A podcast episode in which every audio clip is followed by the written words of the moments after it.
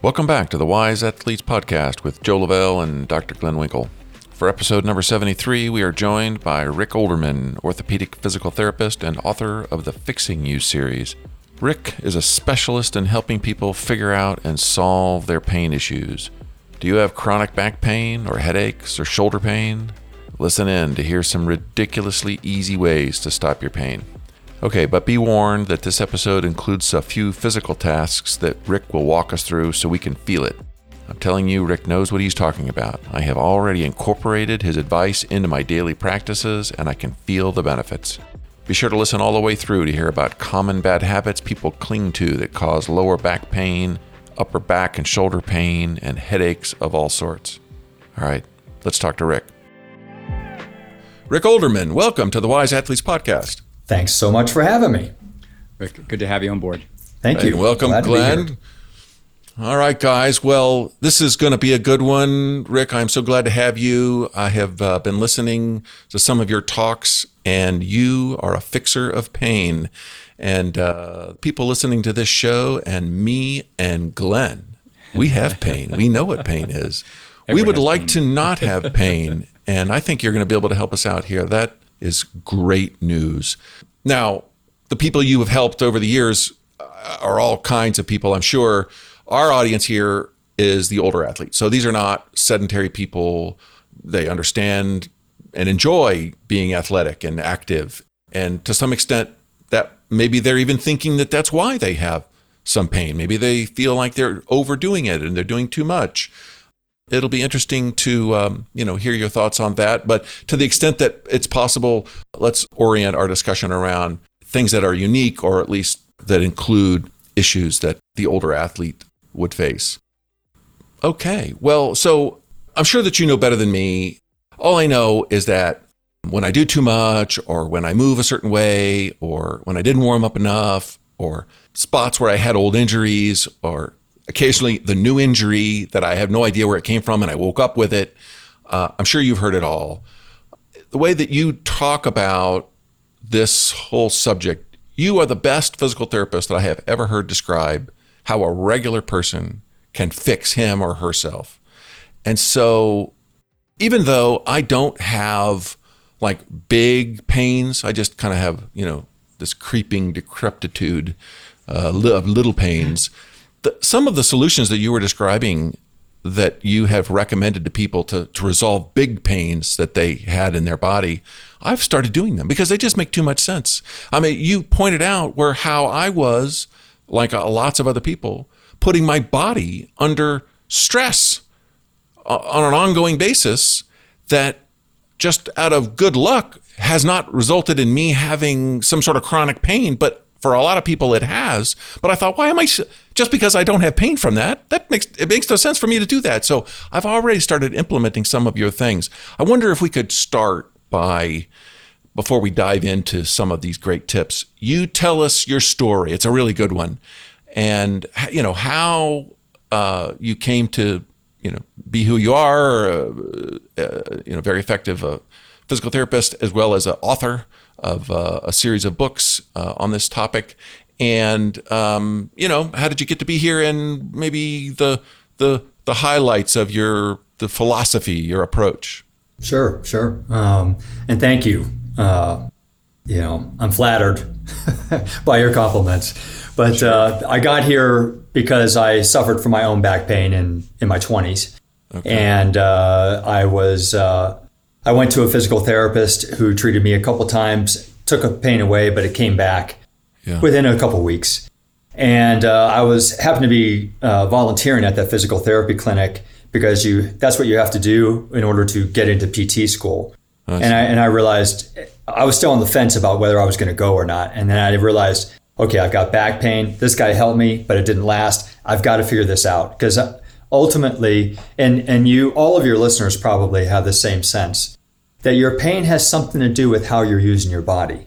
Yeah. And I felt that if I could just figure out what that was, then my pain would be gone. And so I went to P T school with that in mind. Can't wait to learn why I'm having this pain. Yeah. But those answers never came in P T school, because in P T school, they're they're interested in identifying the structures that are painful, or damaged, such as a herniated disc or spondylolisthesis or a strain or a sprain or what, whatever. And I, they never addressed the why behind that pain. And I, I had, and I, I kept thinking I must have been missing a class in P T school because no one's talking about this. Mm. And I thought, am I just wrong? And when I first started working as a P T after P T school, uh, that lack of knowledge bore out with my patients because I was a failure. I was a failure at helping anyone with anything remotely difficult. Chronic uh. back pain, sciatic pain, neck pain, headaches, you name it. Anything that lasted more than three months, I couldn't figure it out. Maybe I got lucky and, and gave someone a stretch that's, that happened to help, but it had nothing to do with my skill. Yeah. And so I was sunk into a deep depression and almost quit P T because of this, because I thought, look, a lot more s- smarter people than me have been P Ts. And if this isn't, if no one's figured this out yet, then how am I s- going to figure this out? Uh-huh. But I, I just decided, look, I've got to try. And so that's what my career has been about, is trying to understand the why behind pain. And uh, I've I found those answers in, in different places, and I've synthesized them into my own approach that works very well and quickly for most people. And it's based on the whys, why things are happening. Solve those and you solve your pain. Well, that's great. I, I mean, it's it's legendary, the problems that people like me uh, have experienced in the past. I mean, if I have experienced in the past where, you know, I'd go to the chiropractor or I'd go wherever, and and the and I would get relief. But it wouldn't stay relieved. You know, the problem would come back. So it's exactly what you were describing. And I just happen to know, uh, so I don't want to foreshadow too much.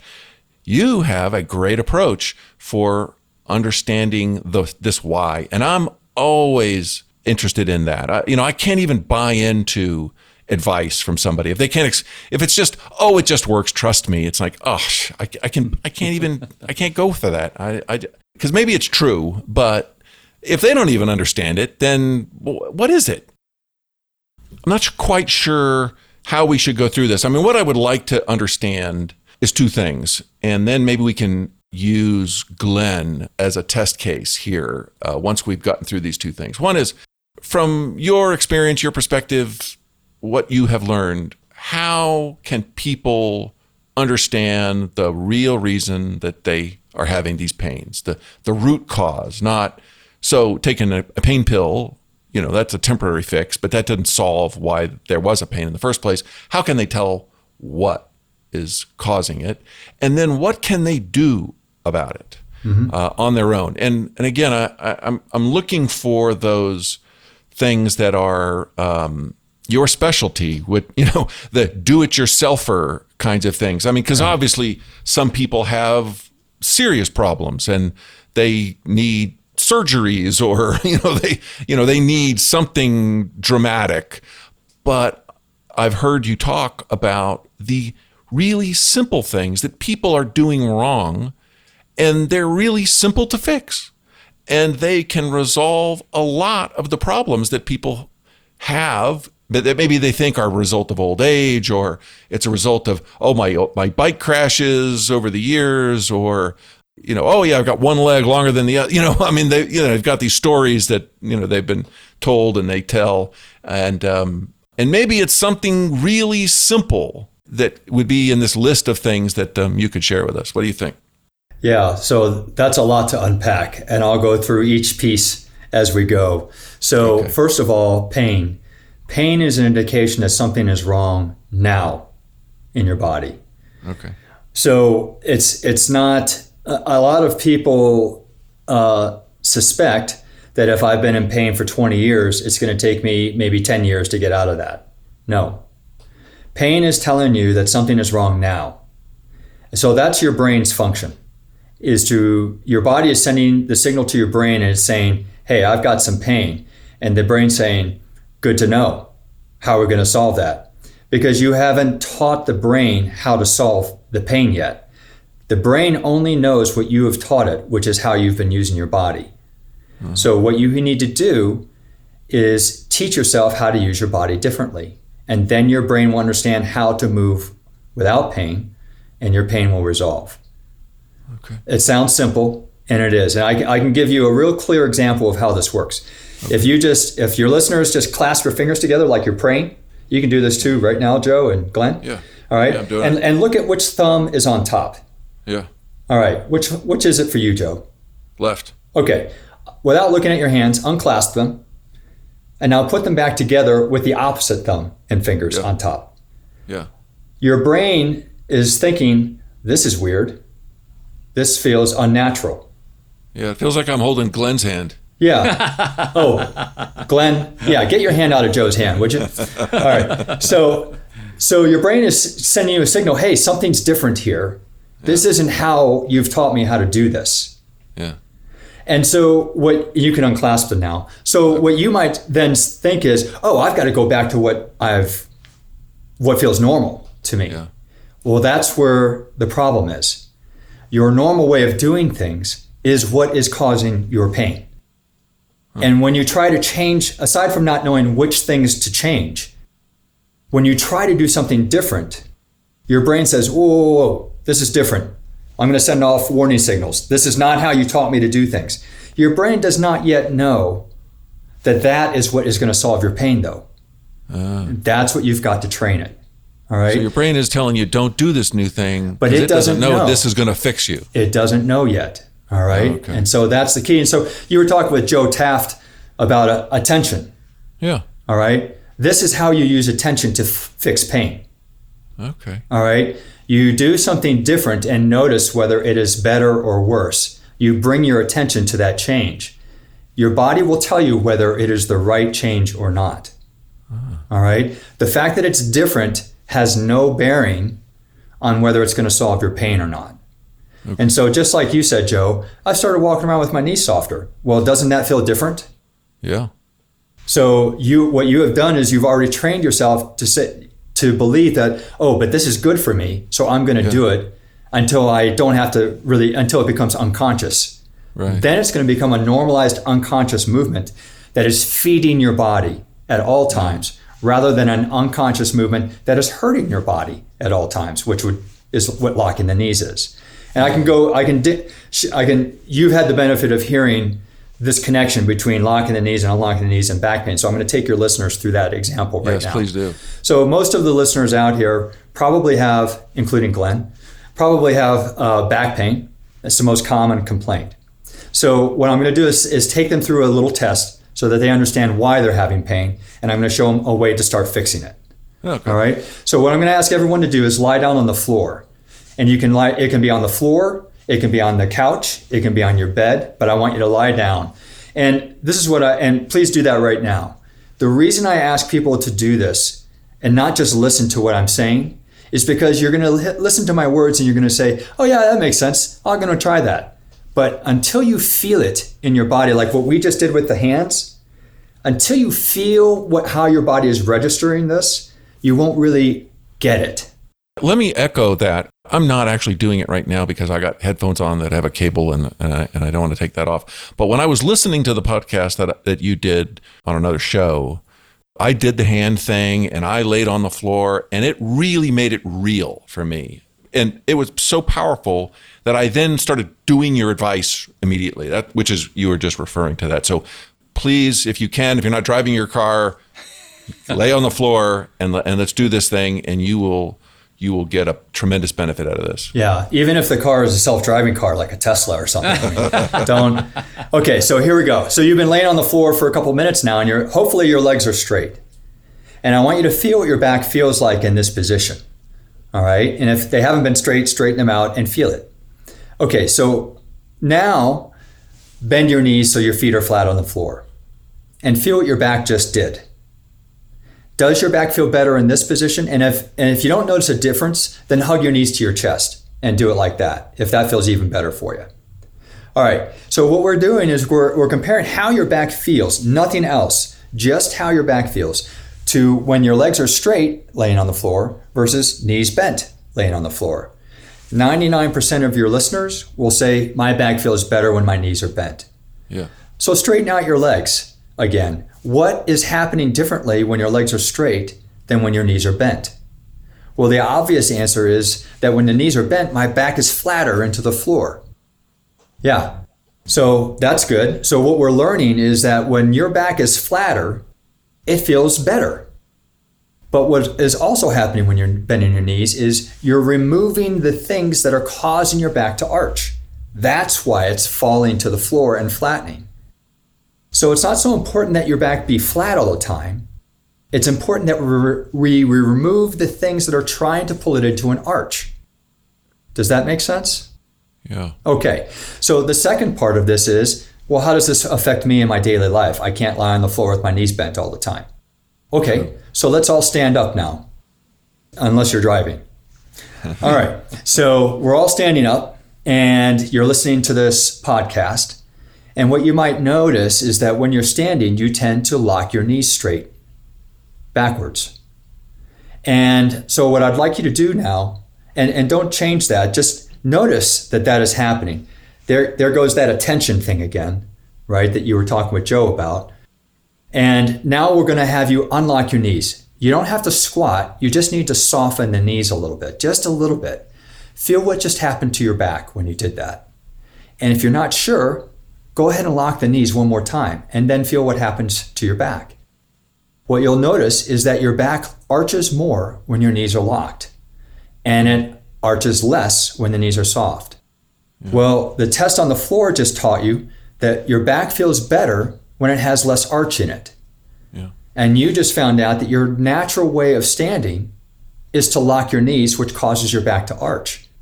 So if we remove this one habit of locking your knees when you're standing and walking, that will remove, let's say you walk ten thousand steps a day.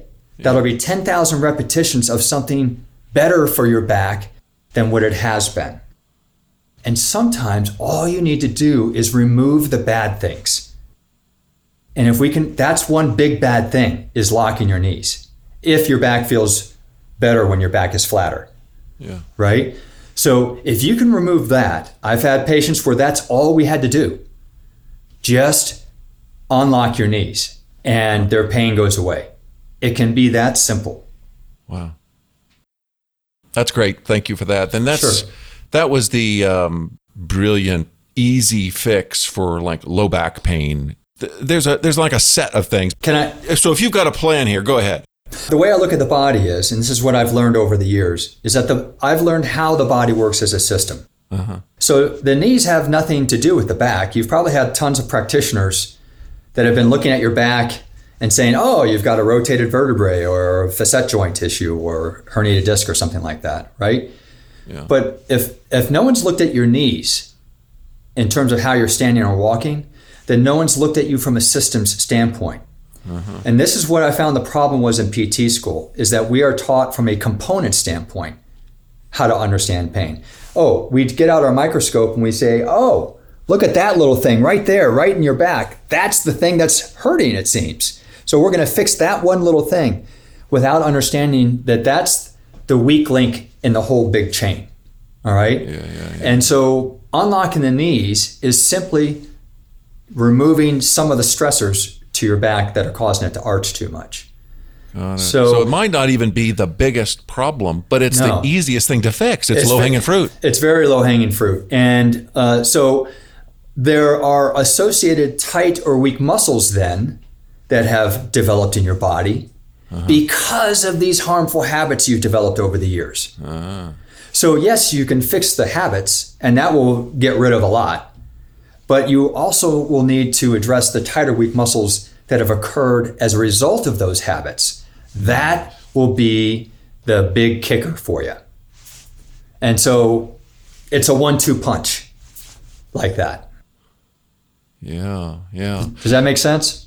Okay, so the general idea is you've got pain. The pain is is your body, or is your brain's way of saying there's a problem right now. Right. That problem might have, it could be a lot of things, and some of the things that are causing or contributing to the pain or contributing to the problem that is resulting in pain could be far from where the pain is. Exactly. Because it's a system, you yep. said.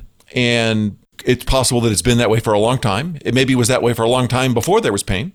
Mm-hmm. And it, it was doing it wrong for a long time before it created a problem that resulted in pain. And this can happen all over your body. I just happen to know because I listened to you talk before. Mm-hmm. And so again, I don't want to interrupt your flow if you've got a way of telling the story, but but there's like low back things, and there's, you know, mid back things and shoulder things, and, you know, very common kinds of problems that people have that can result from really simple mistakes, habits that they think are harmless. They've just been doing it forever. They don't have any idea that has anything to do with that pain that yes. they wish would go away. Mm-hmm. So the, the the next question that I that I'm asked usually is, well, I've been doing this all my life. Why is it hurting right now? Uh-huh. Right? Well, you haven't necessarily been doing this all your life. Uh-huh. So as we grow and age, you can imagine that if you stand a lot, all right, and if you stand, and, and those of you who've been listening and have been continuing to stand there with your knees soft, you're probably noticing that your thighs are becoming tired. Huh. All right. And so what we do is, a way to alleviate that is to lock your knees. Now I don't have to use my muscles. I can just stand on my joints. And you do that from an energy expenditure standpoint, but you don't realize what that's doing to your back. So as we grow older and we have less energy, we find ways to cheat the system so that we can do go from A to B, like we were trained that we need to do. But, yeah. oh, I can still go to A to B, so I must be doing something fine. Well, no, you've made subtle changes along the way that are degrading your body that you're not aware of. And that's why this is happening. This is uh, particularly important for women who have had children, because when, as the fetus develops, weight is gained by the mother. Yeah. It's a lot of weight, a rapid onset of a lot of weight. And the weight is pulling the belly forward, arching the back, which we, we just learned ninety-nine percent of the people have increased pain because of that.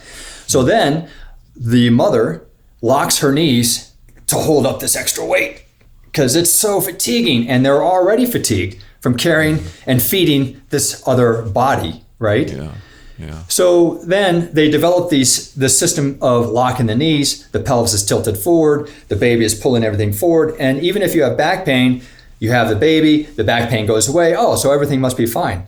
But no, you've held on to the habit of locking the knees, right? Yeah. Because your body hasn't reverted back, and the shape of the spine hasn't reverted back. The orientation of the pelvis hasn't reverted back to what it was prior to getting pregnant. So this is why a lot of women who have had babies are predisposed, in my opinion, to back pain, sciatic pain, S I joint pain, and what have you. Huh. Oh, interesting. Hey, hey, maybe that's Glenn's problem. No, I haven't had any kids yet, as far as I know. uh, okay, Rick, I, I keep saying this because I, I don't want to interrupt you, but I, I do want you to continue through this overview of the different little methods they can use to to sense, even if maybe they're like me and they don't have any like serious pain, sciatic pain or back pain, but they they suspect that, you know, they, they probably have been doing something wrong. You know, they had a baby or something like you said, or they've had injuries and maybe they've compensated for these injuries. And they, you know, and if they keep doing these compensations, then maybe they will have pain, even if they don't now. But probably the people who are the most motivated to hear what you have to say are the people who do have pain. And they are interested in this, oh, well, tell me how I would know where my pain is really coming from and what I might do to stop it. Yeah, well, the, the the clues to where your pain is coming from have a lot to do with the activities that cause your pain. Mm-hmm. So those things that are causing your pain are telling you, hey, I really don't, you're doing this really wrong for me. Uh, I we need to make some kind of change here. And if you don't make the change, if you don't start experimenting with changing those things that are causing your pain, well, then nothing's really going to change. So that would be the, my first answer is, look at the things that are most hurtful for you and start looking at, at them from this standpoint. Hey, every my back system includes everything from my rib cage all the way to the bottom of my feet. Yeah. I just had a woman uh, who I've been emailing with recently, and she's got one-sided back pain. And, and you know, she was describing, I said, oh, you've got an old, uh, you know, let's say it was on her left side. I said, well, you've got an old left-sided uh, problem in your legs that hasn't been resolved yet. She says, I've never had any injuries in my left leg. I said, I don't think so. And I haven't even looked at her. We're just exchanging yeah. emails. I said, I think you're wrong. I think you've got an old injury that you've forgotten about. And she said, no, I'm positive. I said, think again. I think you're wrong. And she's like, her next email to me was, oh my God, I can't believe I forgot this. And this is what I hear from people all the time in the clinic. Oh, I I didn't even think of that because I didn't think it had anything to do with my yeah. pain. And so our brain is taking all of this information, that our past injury history, and even when I was directly prompting her for a left lower body injury evalu- reevaluation, her brain was saying, nope, nothing there, nothing there, because it's it's thinking, it's trying to say, well, what in my left leg is causing my back pain? Your brain's job is not to understand that at this point. Yeah. And so it's gonna it's gonna overlook all of the clues that you've been having over the years about why you're having this pain. Right. That plantar fasciitis that didn't quite, it, it went away, but you've always had a slight limp, right? Or maybe you shifted your weight to the other leg more, and now you've loaded your other leg, and now that other leg is complaining because you've been offloading the injured leg. Yeah. Or that meniscus cyst that didn't heal quite well, and oh, it went away on its own. No, it didn't go away on its own. It went away because you compensated in some way to make it go away. Make the pain stop. Right. And so your brain is great at figuring out these compensation patterns yeah. to make, because you have to get from A to B. You know, if you're an athlete, I have to ride that bike. I have to run. I have to swim. I have to do whatever. Or if you're working, I have to sit at that computer for eight hours or ten hours or twelve hours a day. So your brain is going to figure out a way to get there through subtle compensations. So my biggest advice to your listeners would be, reevaluate your old injury history. Even if your in- pain has gone away, do you have a sneaking suspicion now that you're thinking about it? Uh, you know what? I never really did finish that rehab, or I don't know why that pain went away, you know, or something like that. Yeah. Chances are that means that you have a compensation issue going on that's causing at the root of your pain. And is is there some way to tell about that? Like, you know, that you stand crooked or you... Well, yeah, there's, so this this will get into Glenn's issue a little bit. Yeah. His Glenn has sciatic pain. Uh, Glenn, can you stand can you stand up where you are or not? Okay. Are you are you going to scream at us, Glenn? Sure. Glenn, now can you face your back to me so I can... Yeah. And then roll up your shirt a little bit so I can see your low back a little bit. All right, is your sciatic pain on your right side? Left side, okay. So go ahead and roll up that shirt again. Just keep your back to me so I can see. Okay, so uh, Joe, you can see this, but your listeners can't. Yeah. Okay, you see how his left crease is higher on his left side yeah. than his right side? Yeah. He's got an asymmetrical crease pattern. Yes. His left pelvis is higher than his right side. That's why that crease is happening higher. Okay? Huh. So you can go ahead and have a seat, Glenn. So why is the why is his pelvis higher? So it's Glenn doesn't have a leg length discrepancy. In fact, that's one of the biggest myths that you'll hear out there is that, oh, I've got a leg length discrepancy, so I've this is why this is all happening. No. Yeah. Uh, I can count on one hand. Uh, and especially if, if I had a table saw accident that cut off three of my fingers, yeah. I can count on one hand in the last twenty years of true leg length discrepancies I've ever seen. Right. It's very rare. It is a compensation pattern. It's a functional compensation pattern. There you go. So what, what's going on with Glenn? All right. And this this brings back to you trying to figure out, you know, what is it that's causing my pain? So when I see a higher pelvis on one side, and folks at home, uh, for those of you who, you know, want to see if this is happening in you, take off your shirt, have someone take a picture of your back. All right. Typically, you'll see one side of the, if you have this problem, you'll see one side of the back has a bigger crease than the other. Now, I was thrown off by Joe because his right side actually has a bigger crease. It's deeper. And that's why I thought his sciatic pain was on his right side. But he has a Glenn. high, or I'm sorry, Glenn. Glenn. Uh, yeah. But he has a higher crease on his left side, which indicates that the pelvis is higher. But usually where the side with the biggest crease is, is the problem. And I'm not convinced that it's a left lower body problem with Glenn, because it could be a compensation pattern, because that is a big crease you've got on your right side there, Glenn. All right. So I'm suspicious about what you're what you're showing me. But anyway, folks, at home, you can do this. Just have someone take a picture of your back. See if you've got a crease on one side of your back that's bigger than the other. If that happens to be the side where your pain is, then chances are you've got what I call a side bending problem, where the, that side of the pelvis is higher and also that side of the rib cage is lower. Well, it's nice to know, but why is that happening? Well, that goes into our hard wiring in our brain again. We have deep-seated reflex patterns in our body. This one corresponds to something called a withdrawal reflex, which we're all born with. If you put a baby on a counter and you touch their feet down on something, you know, on one side, you'll see that their whole body retracts that whole side, that whole lift, all right, away from that whatever you touched the heel to.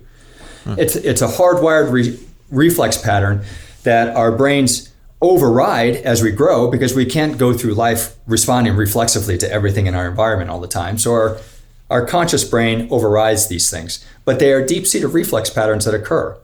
So as we develop an old injury in sight, and if we keep going with Glenn's case, an old injury in his left side that he may or may, ha- may not have rehabbed correctly, what has happened is his brain is slowly pulling that pelvis up, which is the, those muscles that pull the pelvis up also pull the ribcage down, to get off of that old, old injury on that left side, because it's saying, hey, this isn't right, but he's making me do A to B. I've got to get from A to B.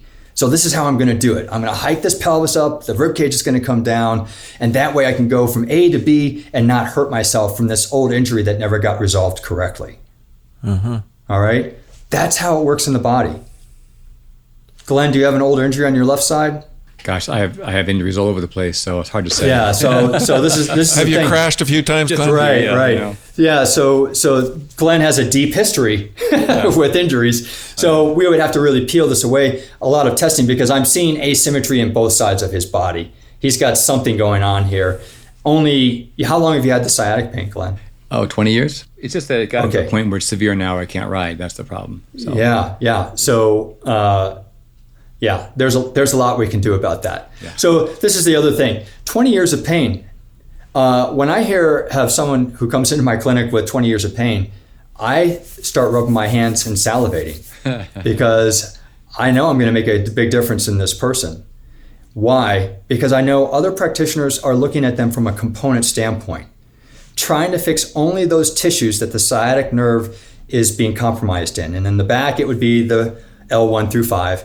Or in the pelvis, the piriformis muscle, right? So, but actually all of this stuff is happening because of some other compensation. Either you're compensating for something on the right side, Glenn, or you've got an old injury on the left, or judging from your history, maybe both.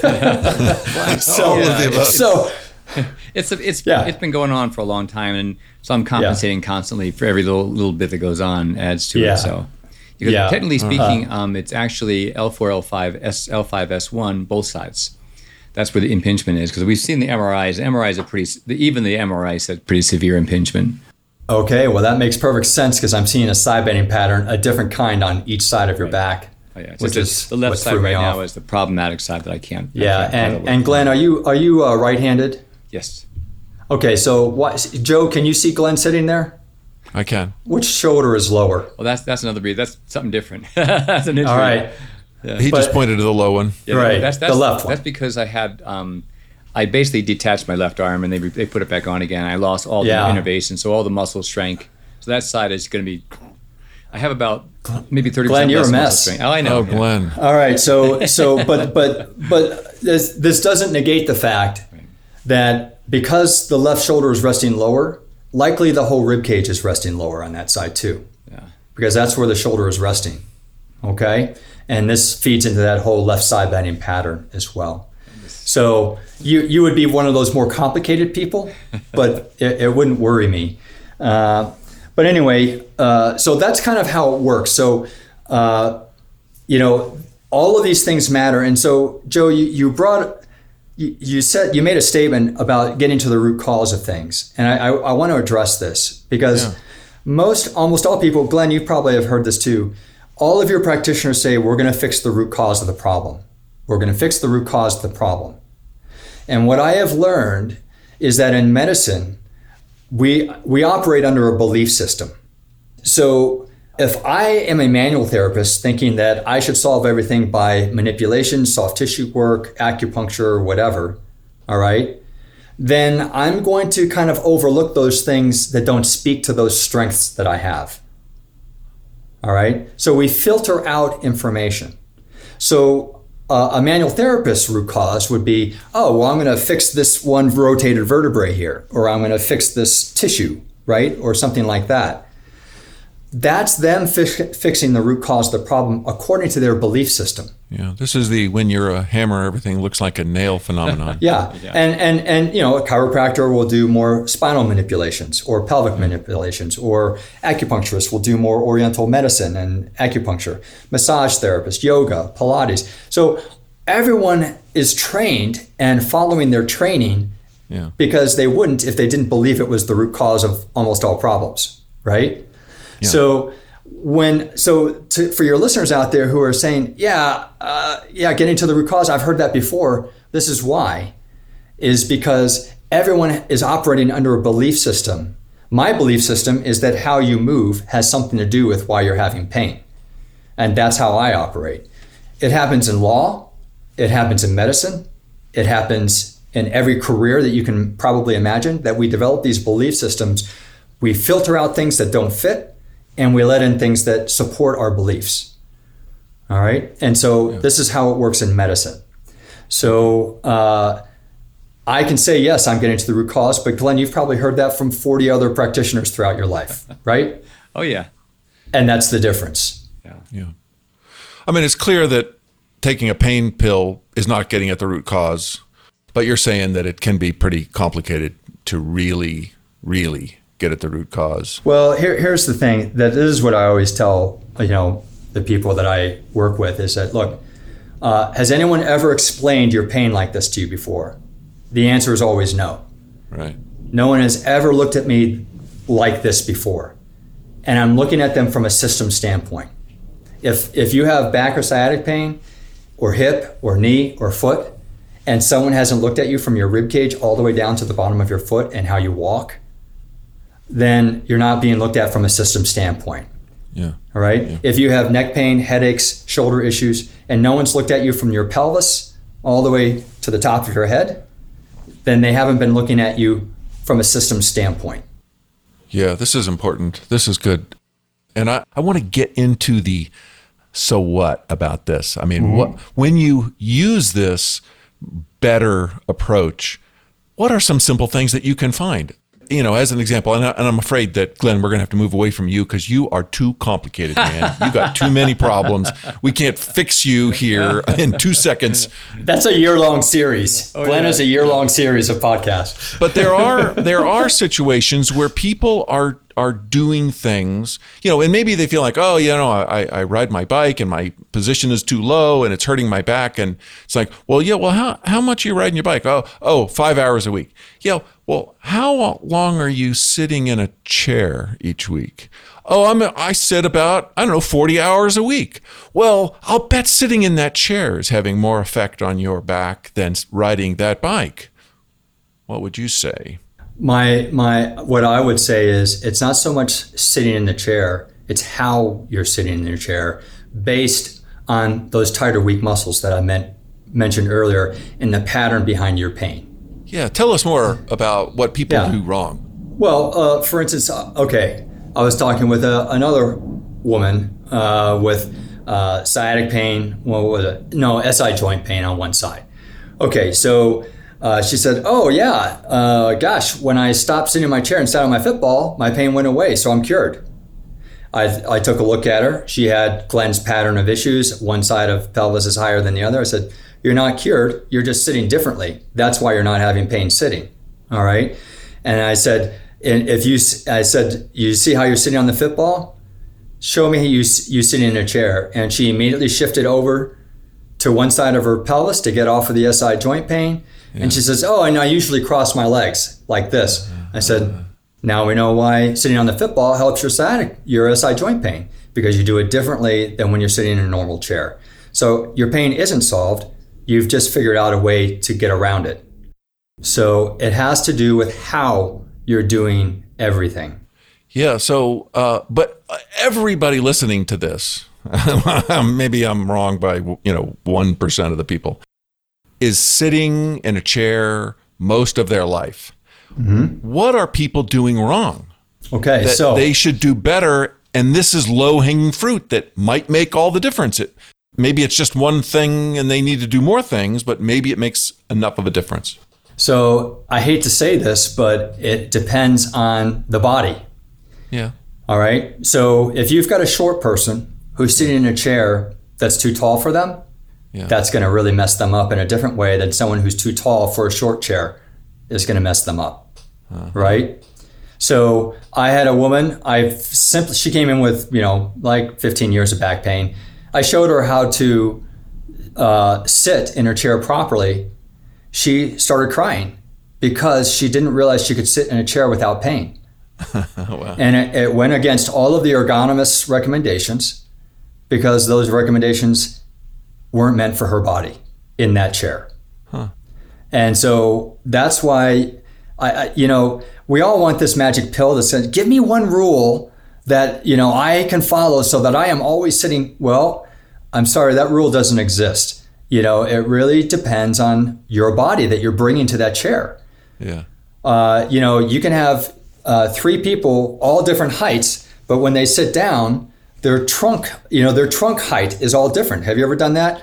You've sat next to someone who's your height, and then suddenly you're a lot shorter than them or taller yeah. than the next person. That's yeah. because the, the pelvic and trunk height is different than the femur relationship sure. to the standing.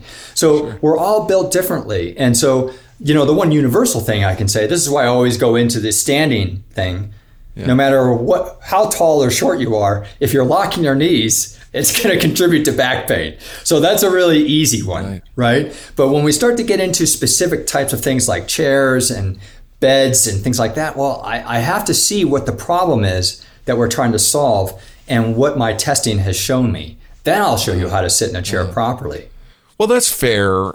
But maybe you could just tell us, just for just so that we can get a sense of how powerful some okay. of these things are. Sure. What are some things that have made a big difference for sure. an individual person? Okay, so let's say that you did my initial test at the beginning of this podcast. Yeah. And you found out that your back feels better when it's flatter. Yeah. Okay, so now let's say that you sit at your office all the time. And like Glenn and you, you might be sitting at the front of your chair while you listen or yeah. work on your computer or something. Right. So you'll probably notice most people who sit at the front of their chair arch their back. Their pelvis is tilted forward and their feet are flat on the ground, and they arch their back while they're working, because working is often a stressful situation, and stress often causes us to arch our back excessively. Hmm. All right. Well, you've just found out that arching your back increases your back, back pain. Hmm. And now you're finding that sitting in your chair at the front part of your chair without using the back of your chair causes your back to arch. Hmm. So what can we do about that? Well, you're too small to sit all the way to the back of your chair and still be able to work on your keyboard. So what can we do? Well, bring a couple pillows from home off your bed, shove them in the back of your chair, lengthwise up and down, so that the back of the chair comes to you. Now you've got support in your back where you like to sit on the chair, which is at the front of the chair. Mm-hmm. And then if you can push into that, you'll feel that suddenly your back has a reason to relax and let go of all that tension, because now it's being supported. Does that make sense? Yeah. So we'll go and we'll take this a step further. Let's say you're a short person and you find that your chair is just a little bit too tall for you. All right, most chairs are. So, and if you lower the chair, then it doesn't work for your keyboard and your computer setup, because now you're way below your keyboard. Okay, so there's a couple of things that you can do. One, get a couple boxes, put them underneath your feet. Uh-huh. All right, bring your knees up past hip height, because you just found that your back feels better when it's not arched. And now we shove those chair, those pillows behind your back, and it has support. You put some boxes underneath your feet that rotates the pelvis back, allows your back to flatten and your whole back to relax, and you'll feel like you're in heaven. Wow. And you can still work at your computer. Now that goes against just about all ergonomist training. Yeah. Because ergonomist training don't understand patterns of pain. They're just used to everything must fit into one box kind of thing. Huh. All right? Right. Does that make sense? So those yeah. are the kind of changes. That's how you can think about it. You get one piece of information like, hey, my back feels better when it's flatter. And start applying that to all those situations that yeah. seem to be hurting your back, and you'll find your solutions. Yeah. How can I make my back flatter? Flatter. In whatever I'm doing. Yes. Yeah. And, and I, or, you know, and, or more relaxed. Yeah. Yeah. Okay. And so there's this idea that, well, you know, you don't want to have a cast on your leg all the time. You get, you know, no stress on it, and then your all your muscles will disappear, all your ligaments will weaken. And you don't want to give it stress all the time because then it doesn't have a chance to recover. Mm-hmm. Yeah. So this is another thing I found is that strong people tend to think they need to strengthen to get better, and and flexible people tend to think that they need to stretch to get better. That's funny. And that's true for me. That's true for me. Yes. Yeah. If that sounds like you, then this is probably why you're also continuing to have back pain, because you're reinforcing the patterns with your strengthening program that are causing your pain. You're just deepening them. That is so funny. And those flexible people, you know, they're stretching things that are already overly stretched probably, right? Oh that, my God. That, this yeah. is great. So... You know, I heard a saying once that is so true, and even though I know this saying and I know that it's true, I can't apply it to myself consistently. And the answer is this: the answer that you can't find that you seek is where you don't want to look. Well, you know, I'll take, I'll pick that apart just a little bit. Okay. You want to look. Everyone wants to find their answers and look in the right places. The problem is they don't know where to look. Okay. And that problem exists because of the training that we've had in medicine to be component thinkers and look at components rather than systems, right? Yeah. And so uh, that's that's the problem. Right. People, right. you know, I hear this all the time from practitioners, oh, they don't want to get better. You know, I have never met anyone who doesn't really want to get better. Yeah. It's just the fact that they haven't been shown the right way. Right, right. Well, that's really fantastic. I, I wonder if you could give us another example for the audience. Lots of people I know suffer from headaches. Oh, yeah. And it just and it just sounds to me like a real horrible thing. And for a person who gets headaches regularly, it must be hell. And they must take painkillers. I mean, they must do something, because how could you live with it? But headaches can have simple solutions, I heard. Yes, you're correct. Uh, I don't know who you heard that from. But uh, the unlikely culprit uh, with headaches is the shoulder girdle system. Uh-huh. So if, if all of your listeners, uh, except those who are driving, uh, look at their computers and Google the skeleton and look at the back of the skeleton, yeah. you'll see the shoulder blade. It's a broad, flat bone, triangular shaped. Yes. There's only one other bone in the body that looks like this, and that's one of your pelvic bones. Your pelvic bone is designed like that because it's the center of function for the lower body system and the back system. Uh-huh. The shoulder blade is designed like that because it's the center of function for the upper body and head system. Uh-huh. But how many people, those of you who have headaches, have any ha- ever had anyone look at your shoulders to solve your headaches? Almost none. I, I can't Almost imagine. None. Yeah, none. And this is why you have chronic pain. And I don't care whether it's a migraine, tension headaches, or whatever. It solves it for almost all headaches. This is more for chronic issues. Acute issues, let's say you were in a motor vehicle accident and now you've got headaches. Well, you've got a whole lump, a whole bunch of stuff in the neck that can be yeah. contributing to that. Okay. But if this has been all happening for a long time for you, you know, like six months or longer, yeah. chances are it's a shoulder girdle system problem. Okay. And there's a really easy way to test for it. Awesome. All right. So you'll need someone else to help you with this. So what you'll do is you're going to turn your head side to side, up and down, and you're going to get a sense for where your head hurts, where your, you know, where your resistance is, your neck pain, you know, your lack of mobility. And then you're going to have someone stand behind you, and they're going to put their hands in your armpits, and they're going to lift up your shoulders about a half inch to an inch higher. All right. And you're going to let them.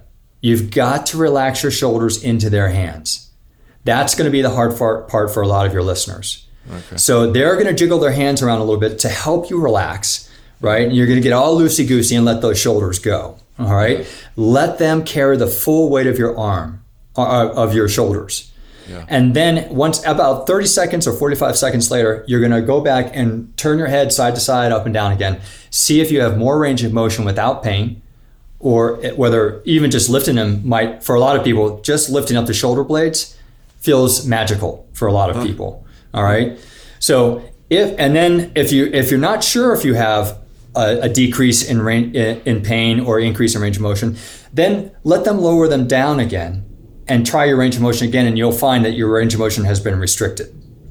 All right. Why? Because there are attachments from the shoulder blades into the cervical bones, as well as the base of the skull. Yeah. Most shoulder blades are sitting too low. I call it depressed shoulder, depressed shoulders, all right? And so that stresses all those attachments into the neck and head because the system isn't sitting where it should be ah. and operating the way it should be. So that doesn't mean that we should go around shrugging our shoulders up like this and walking around like this all the time. Yeah. It means you have to fix your system, and shrugging your shoulders up isn't a, isn't fixing that system, huh. all right? But that's the root cause of most neck pain and headaches that is chronic in nature. Huh. Is there a um, a common way, a common sort of rehabilitation that people can do? Yeah. So, uh, you know, let's go back to the work example. Yeah. So most people who are sitting in chairs, do either of you have chairs that have arms on them? Yeah. Okay. Can you rest your arms easily on the chairs? Yeah. Most people can't. Their elbows are out here to the sides, right? Or the arms are sitting too low. I see. So what I have people do is, if your arms can be moved close, very close into your hips, then move them as close into your hips as possible and raise them up so that your shoulders feel like they're raised about a half inch to an inch, just like with that armpit test that we just did. Uh-huh. And if your if your if your arms can't do that on your chair, then get some pillows from home, fold them in half, and shove them between your hips and the arm of the chair. And you'll find that when you rest your arms, they'll be resting higher and more comfortably closer to you. Okay, so I want I want my arms resting on the armrests while or my pillows. arms are, are or pillows on with my arms in, in toward my waist, close to your waist, and and with my shoulders up just a little bit, just a little bit, and in line with the seam of your shirt, down, running down the side of your shirt. That's where your arms should be when you're working. So if you hold your arms where your seam is, wherever your hands are is where your keyboard should be. And almost all the listeners listening to me are probably having their keyboard forward more yeah, than this. I couldn't possibly work you couldn't on my possibly, computer in this nor, position. Nor could anyone else, yeah, right? My desk is too high and too right. far away. So there, so what you're doing is you're making your body adapt to a poor work environment. Yeah. Rather than setting up your body ergonomically, correctly, functionally, and making your work environment adapt to your body. All right. That's where the problem is. All right. Well, I'm just lucky that I don't get these headaches because I sure am. I'm sure you're digging a hole and jumping in. Well, Joe, you're just a, a physical specimen. So for one more day. yeah. Well, so th- those are some easy answers for your for your people at home. Even if you don't fix all the reasons your shoulder blades are s- sitting too low, yeah. if you just stop them from sitting too low. That alone can solve the pain. Fantastic. Especially if you're working at your computer for eight or ten hours a day, right? Imagine yeah. eight or ten hours of your neck not holding up a system that weighs fifteen to twenty pounds, and instead those pillows or your armrests are. Right, yeah, exactly. And so this goes. This gets into the standing desk versus a sitting desk.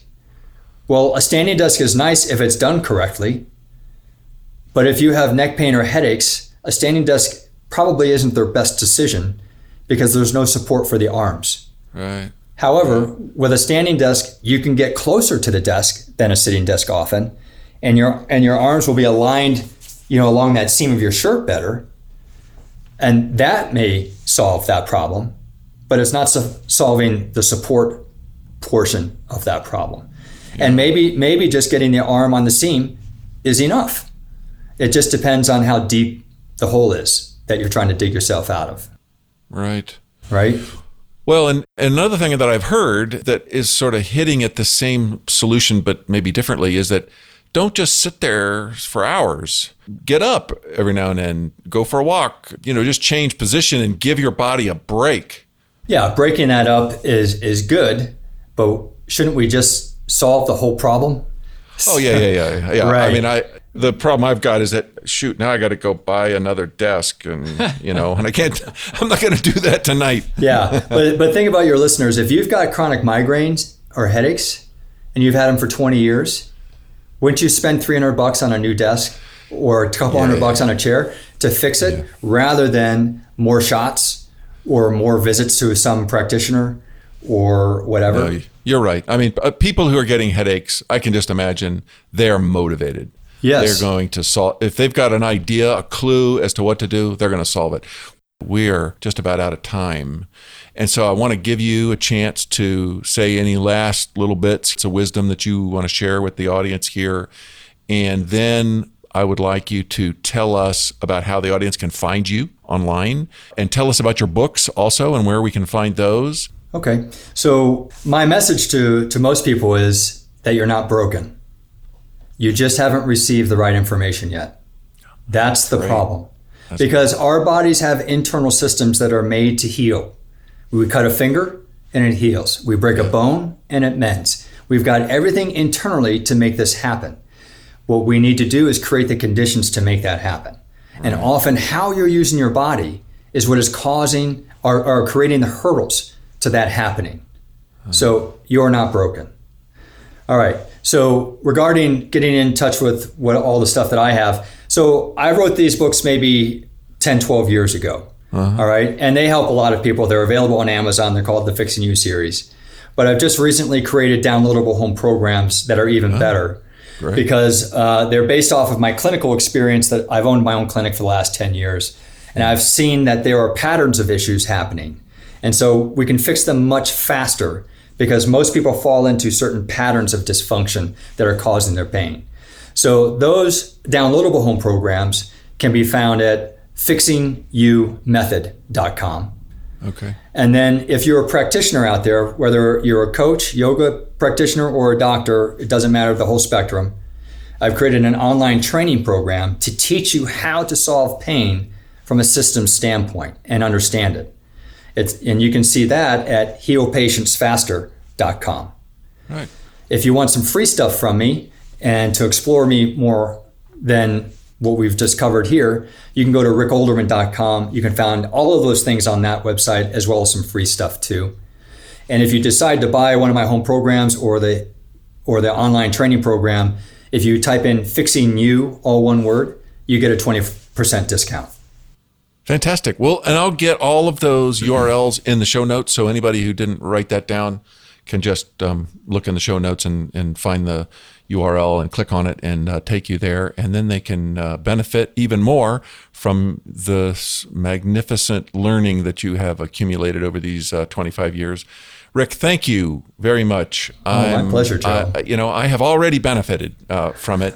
and and I was, and I'm not one of the people that had a lot of problems, but I'm I already feel like I'm doing good for myself, and I'm putting my future problems off even farther. Yes, you are. Yes. Uh, and it's a wise way. You talk, it's a wise athlete, right? Yes. That is the wise outlook. You know, you're preventing, you're, you, it's, you're exactly right. You're putting it off by doing it now.